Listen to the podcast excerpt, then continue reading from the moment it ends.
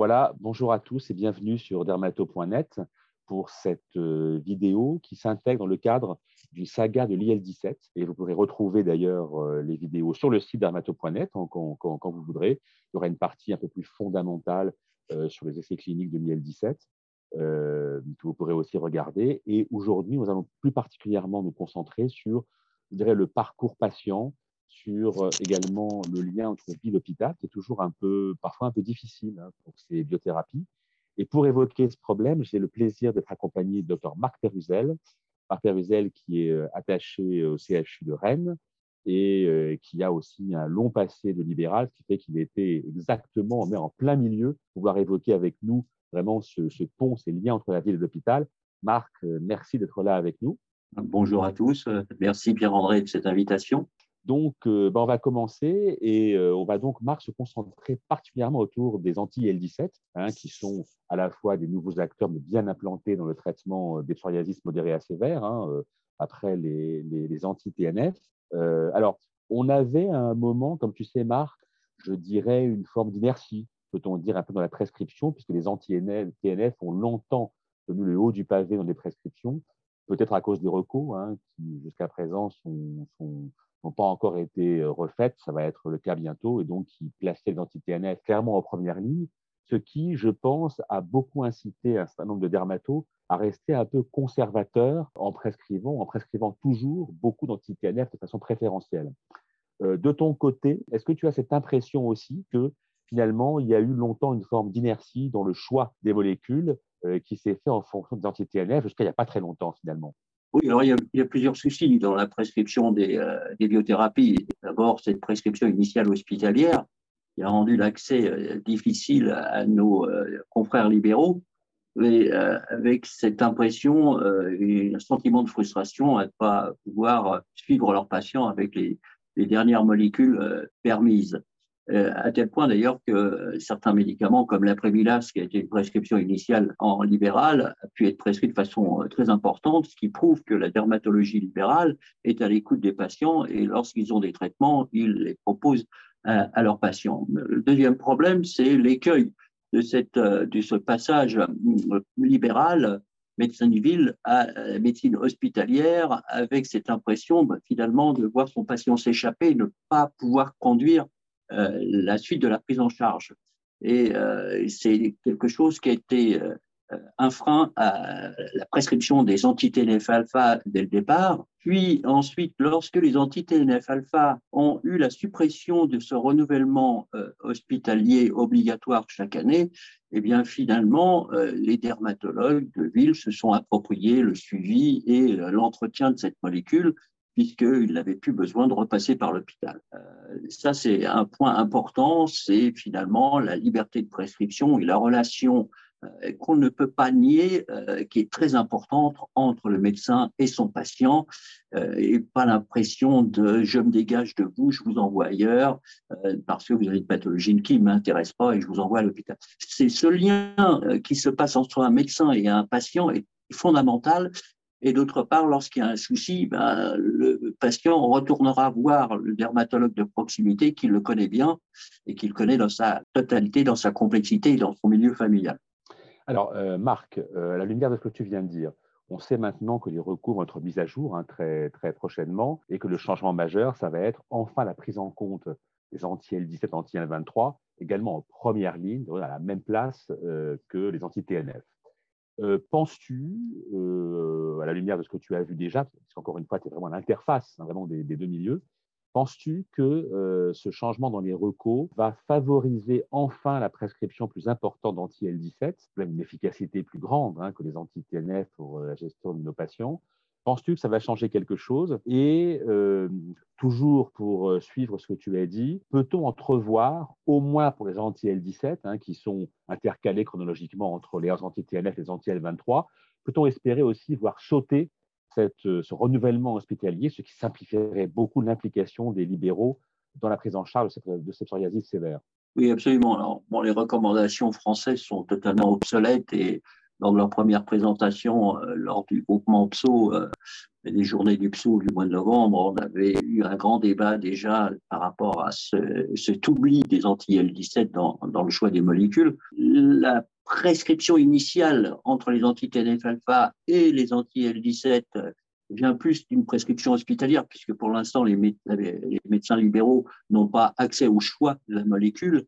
Cependant, dans les courriers qu'on peut recevoir, il y a actuellement une insistance pour obtenir les dernières molécules euh, parce que les médecins libéraux sont au courant des progrès qui ont été faits et qui ils attendent des résultats en termes de rapidité d'action, de tolérance. On connaît bien avec les anti-L17 euh, actuellement. Et donc, dans les courriers euh, qui me sont adressés pour initier une molécule, on m'oriente maintenant plus facilement vers ces dernières molécules. Alors, ça, c'est vraiment un, grand point. Alors, euh, toutes les biothérapies euh, nécessitent un bilan très thérapeutique, on connaît bien, les affections virales, la tuberculose, etc. Dans ton expérience, euh, as-tu l'impression que de plus en plus, les médecins libéraux, en quelque sorte, préparent le terrain et facilitent la vie à la fameuse primo-prescription hospitalière, avec des bilans qui sont déjà préparés au départ, et en quelque sorte, le patient arrive tout prêt la consultation hospitalière euh, et le médecin n'a plus qu'à signer en gros la prescription. Est-ce que cet effort des libéraux, cette implication, tu la sens de plus en plus Est-ce que ça traîne encore un peu? Ah non, alors là, ils sont totalement appliqués parce que ils sentent bien que ce sont des armes thérapeutiques qui, à un moment donné, il va falloir qu'ils les, euh, les utilisent. D'autre part, ils conseillent leurs patients et pour montrer qu'ils s'impliquent, ils préparent à la fois par l'interrogatoire, par l'élimination des, contre-indications, par le bilan biologique très simple à faire en ville, euh, qui est à minima, et euh, ensuite avec un courrier exposant euh, finalement l'indication conforme à l'AMM pour obtenir une biothérapie. Et en conclusion, ils mettent, ils mettent maintenant même le nom de la molécule. Alors parfois c'est que la famille, mais c'est précisé. Donc, c'est très important puisqu'on montre l'implication de la dermatologie de ville sur un plan qualitatif et sur un plan de qualité de, de, la prise en charge du patient et de son besoin euh, d'être soulagé avec les nouvelles thérapeutiques. Absolument.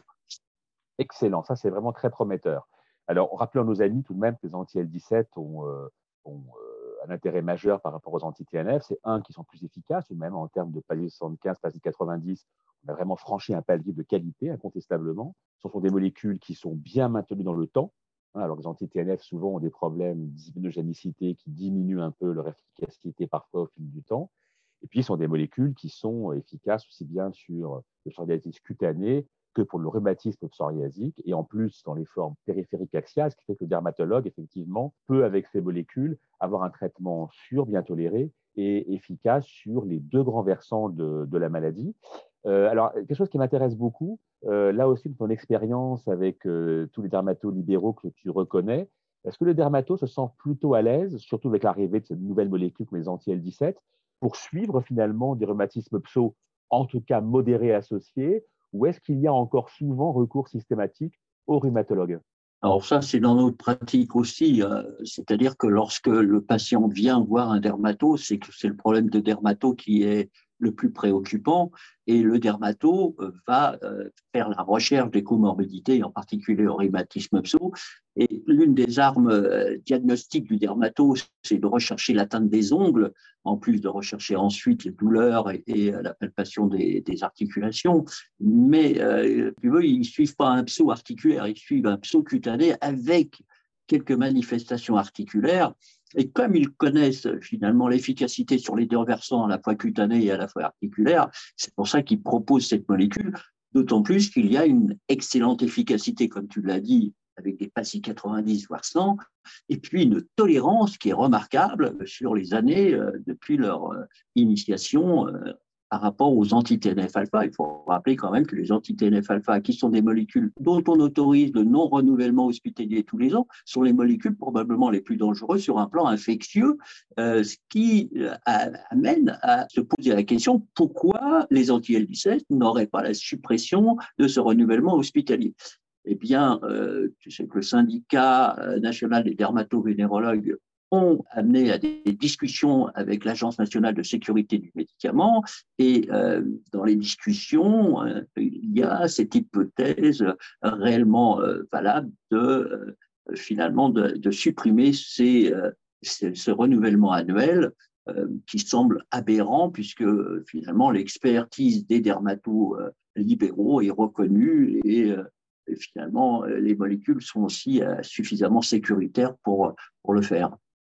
Donc, tu confirmes bien que pour les anti-L17, les discussions sont sérieusement en cours pour aussi lever le verrou euh, des renouvellements annuels par dermatolibéral. C'est en cours. Oui, absolument. C'est en cours. C'est d'ailleurs, il y a des contacts qui ont été pris également avec la Société française de dermato, qui a été dans le sens de euh, cette suppression de ce renouvellement annuel. Éventuellement, peut-être un, petit négatif par rapport aux toutes dernières molécules venant sur le marché avec un délai de surveillance au minimum d'un an.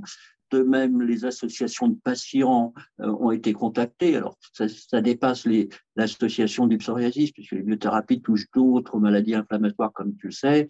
Et donc, euh, ils vont dans le sens d'un accès plus rapide, plus facile à ces euh, molécules, à, ces innovations thérapeutiques qui sont fondamentale pour changer la qualité de vie de nos patients. Absolument, c'est vraiment, il rappelle une classe qui est vraiment une classe majeure dans la prise en charge des patients. Alors, on rappelle à tous nos amis, Marc, qu'on a actuellement quatre anti-L17 disponibles. Hein. Je, vais, dire par ordre chronologique le secukinumab, l'ixekizumab, le brodalumab et tout dernièrement le bimekizumab qui est arrivé euh, depuis septembre dernier, trois mois. Alors, euh, il y avait euh, notamment lors de la sortie du premier d'entre eux, le premier de la classe, hein, le, le, le il y avait alors beaucoup de discussions à cette époque autour des candidoses comme complications potentielles et autour du risque des MICI, donc les maladies inflammatoires digestives. On sait que les anti-L17 sont contre-indiqués en cas de maladie de Crohn ou de rectocolite.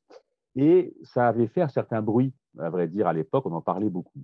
Et puis, comme souvent, euh, voilà, ce bruit s'est un peu atténué autour du temps parce qu'on s'est rendu compte que finalement, bah, d'abord, Mickey associé au psoriasis, c'est connu, mais c'est quand même rare en pratique donc ça pose franchement peu de problèmes, et que finalement, euh, le taux de candidose était assez faible et aussi assez facile à gérer en pratique.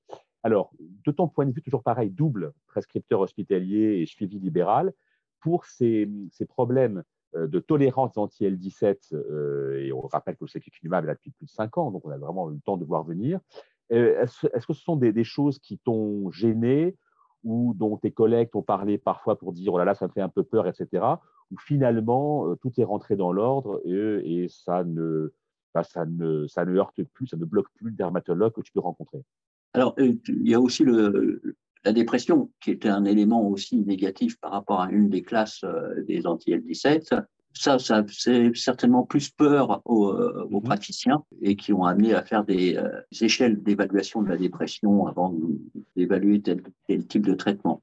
Euh, pour ce qui est des candidoses, on sait très bien que c'est dans les premiers mois euh, que ça peut arriver, voire les premières semaines, et que finalement, ça se règle très facilement. On a les, traitements pour les, soulager. Le deuxième problème, les Mickey. Alors les Mickey, ça a été quelque chose de particulièrement inquiétant euh, mais ça a permis surtout d'amener à questionner le patient à la recherche de signes, de symptômes digestifs pouvant découvrir peut-être cette euh, comorbidité, parfois associée au psoriasis. Euh, mais euh, après, dans le choix, il est évident que s'il y a des symptômes évocateurs de ce type de pathologie, on préfère éviter les anti-L17. de toute façon, dans mon cas, c'est ainsi. Mais je pense que lorsque je fais mes topos, j'oriente mes, les prescripteurs ou les futurs prescripteurs à éviter euh, cette classe pour ces euh, pathologies euh, digestives. Voilà, on rappelle à tous nos amis, pour ne pas les inquiéter, que les problèmes de dépression avaient été surtout cités pour le brodalumab au début. Il y avait des histoires qui ont ensuite été levées. Donc, les problèmes ne se posent plus. Et donc, en effet, Mickey, un problème donc peu fréquent, les candidoses Cotelzari sont généralement faciles à traiter localement par fluconazole. Et c'est vrai que les motifs d'arrêt des anti-L17 pour une candidose importante sont quand même très rares. Euh, écoute, Marc, merci beaucoup pour cet entretien et ton expertise. C'est toujours euh, tellement important d'avoir des, médecins comme toi qui sont à cheval sur deux systèmes, presque on peut dire, hein, avec une double vision sur l'évolution des choses. Je rappelle à tous nos amis que sur le site dermato.net, donc cette saga euh, sur les anti-L17 est plus complète hein, et que les données plus fondamentales sur le mode de fonctionnement mais également sur les études cliniques hein, pour ceux qui aimeraient revoir en pratique euh, combien ils sont plus efficaces que les traitements antérieurs, comme les anti-TNF. Vous pouvez comme ça revenir sur le site. Donc, merci de, votre audience. Merci encore, Marc, d'avoir partagé avec nous ton expertise. Voilà, donc ceux euh, qui euh, veulent découvrir la Bretagne, ils pourront toujours aller te voir pour service de dermato à Rennes, qui est une très jolie ville. Donc voilà, ce sera, une, une occasion. Voilà, merci à tous et à très bientôt sur dermato.net. Merci encore. Au revoir.